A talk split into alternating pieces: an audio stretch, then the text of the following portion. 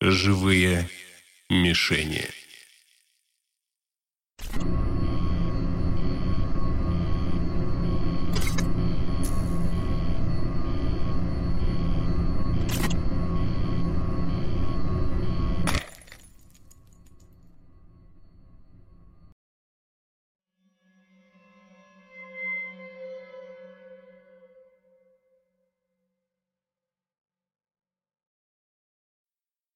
Заплывшие от побоев глаза открываются. Вокруг ни души. Только голые деревья, закованные в ледяную курку. Полностью обнаженная и замерзшая, девушка пробует пошевелиться, и тело скручивает от боли. Но оставаться на одном месте больше нельзя. Он идет по пятам. Где-то слышны тяжелые шаги. Массивная подошва армейских ботинок давит снег. Собрав все силы, девушка поднимается на ноги и бежит прочь. Израненные босые ступни соднят, кости ломят от холода. Ветер вгрызается в спину и норовит сбросить на землю. Но девушка твердо намерена выбраться из проклятого леса. Неважно, какой была ее жизнь до этого мгновения. Главное не стать еще одним охотничьим трофеем. Совсем рядом с лицом пролетает стрела и со свистом вонзается в дерево.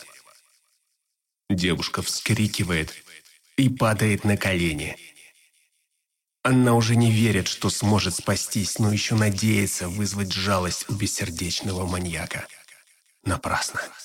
Следующая стрела втыкается ей в затылок. Глаза девушки закатываются, и она падает лицом в снег. Белые хлопья быстро окрашиваются в алый цвет.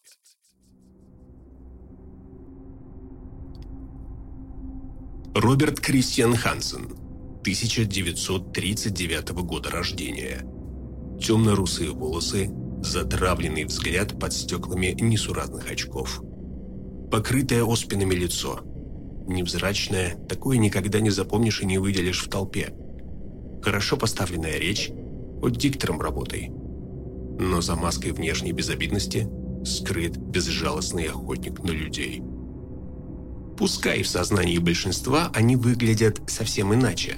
Угрюмые громилы с ног до головы в татуировках и шрамах, с мачете на поясе и парой винтовок за спиной – Подлинные хищники не стремятся запечатлеться у вас в памяти. За них все скажут их деяния. Эстервиль, штат Айова, был типичным городком на юге США, где большинство жителей целыми днями курили травку, в огромных количествах поглощали кукурузу и пиво. Ну и охотились, конечно. Да, к охоте тут было особое отношение.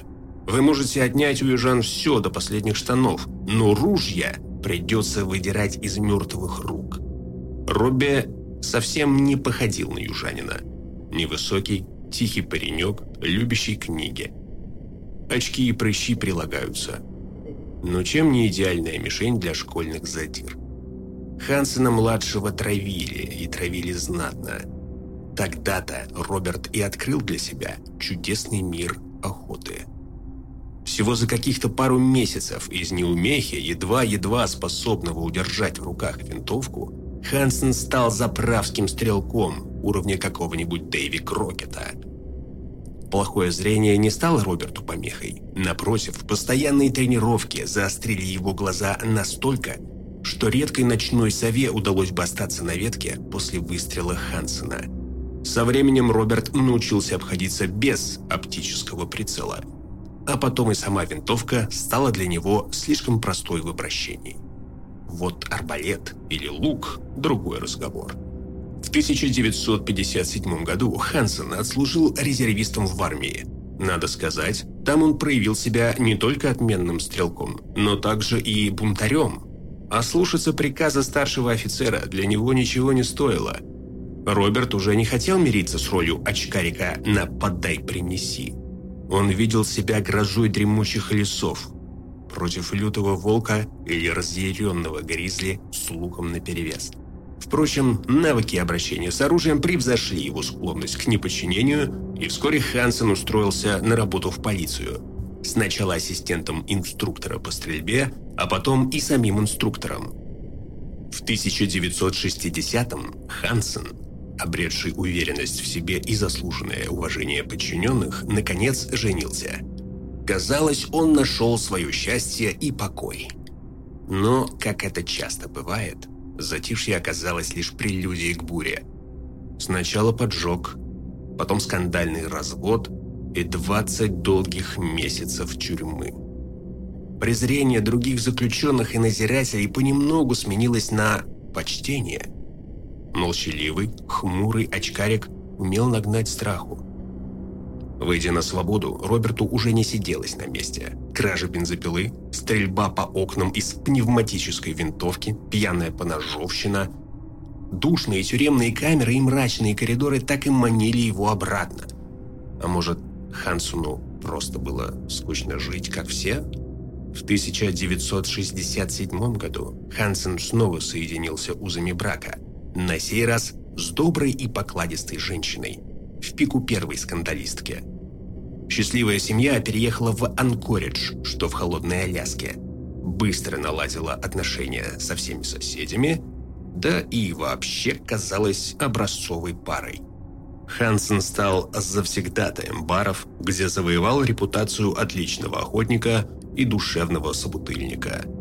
О темном прошлом Роберта знали только его жена и местный психолог, который поставил Хансену диагноз «биполярное аффективное расстройство». Когда 13 июня 1983 года в полицейский участок прибежала напуганная до чертиков Синди Поулсон, малолетняя проститутка, и начала рассказывать страшные подробности о Роберте, который якобы избивал ее, пытал и насиловал, Копы едва не подняли ее на смех. Хансену не только удалось остаться на свободе, но еще и выставить себя несчастным, оклеветанным семьянином. Роберт с присущим каждому маньяку актерским дарованием клятвенно заверял полицию в порочности юной мисс Поулсон, вымогательницы и лгуньи, жаждущей мести за отказ Роберта платить ей деньги – а он всего лишь хотел немного расслабиться от житейских проблем в объятиях очаровательной девушки. Зная он, что ей 17 и близко не подошел бы к этой нимфетке. И пока Синди в деталях описывала, как ее силой пытались запихнуть в самолет и увезти бог знает куда, как приковывали наручниками, пинали по животу и насмехались над ее беспомощностью, полицейские лишь скептически качали головами.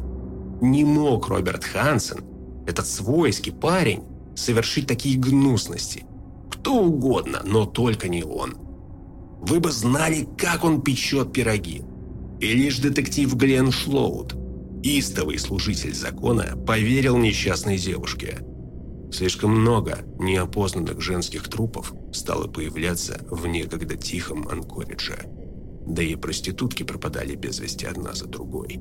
Флоуд со всем рвением занялся делом Хансена – он получил психологический портрет от признанных докторов, взял показания не только у Синди Поулсон, но и всех, с кем когда-либо контактировал Роберт, и кому посчастливилось уйти от него живыми. И детектив добился своего. Ордеров на обыск двухместного самолета Хансена, его машины и дома.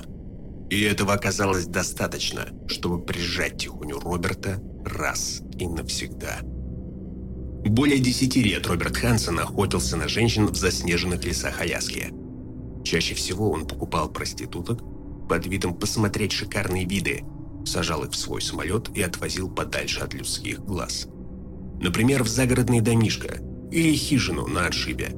Там жестоко пытал и насиловал не ожидающих ничего подобного от учтивого интеллигента женщин, а после голыми тащил в лес и заставлял бежать без оглядки – Шансов спастись ни у кого из жертв не было. И если не капканы, стрелы и пули, так свирепый мороз и дикие звери закончили бы за Хансена его кровавое дело. Хотя обычно он и сам с ним неплохо справлялся. Таланта в стрельбе ему было не занимать. Ведь Роберт Хансен был воистину одаренным охотником. Улик против Роберта была уйма, сколько он не отпирался, но фактов его вины хватило следствию с лихвой. Кольца и сережки убитых, авиационная карта, испещренная крестиками, тайник с оружием, пряди женских волос в полиэтиленовых пакетиках. Хансена приговорили почти к 500 годам тюрьмы и отправили в тюрьму максимально строгого режима Спрингс-Крик, пользующуюся дурной славой. Говорят, что лучше целый день просидеть на включенном электрическом стуле, чем провести хотя бы неделю в этой кошмарной обители, забитой психопатами всех мастей. Роберта хватило на много лет, прежде чем в 2014-м его перевели в исправительное учреждение, можно сказать, родного Анкориджа, где он и скончался в лазарете. Возможно, он и не стал самым известным охотником, но след в истории оставил значительный. Да, кроваво-красного цвета. Но мало кто из его жертв отказался бы признать его опаснейшим хищником на просторах безлюдных лесов Аляски.